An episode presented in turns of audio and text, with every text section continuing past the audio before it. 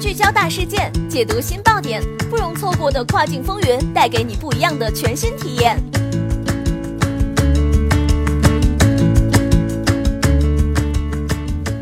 雨果电台听跨境的声音，各位听众朋友们，大家好，欢迎大家收听这一时段的跨境风云，我是可心。现在将给大家带来的资讯是，Jumia 官方回应回款问题，自查 Payoneer 绑定问题，妥投时间也很关键。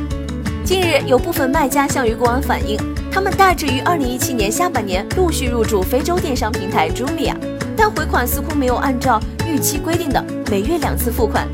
另外，针对平台的运费问题也颇有微词。据其透露，Jumia 平台运费明细是按照体积重量计算，其运费是直接从订单金额直接扣除，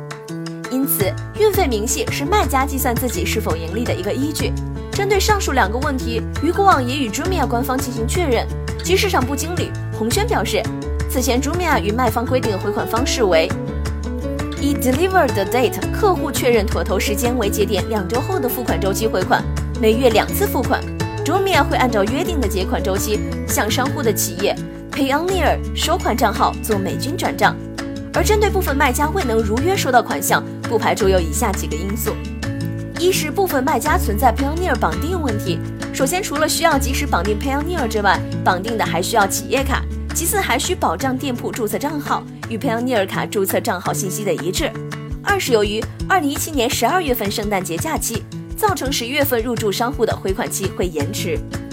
洪轩还表示，目前 Jumia 进行的运费计算方式比较复杂，造成卖家对于运算计算出现偏差，平台方会进一步核实重新计算，并于近期公布核算结果。同时，Jumia 正在与物流合作方进行协商处理，简化流程和计算方式。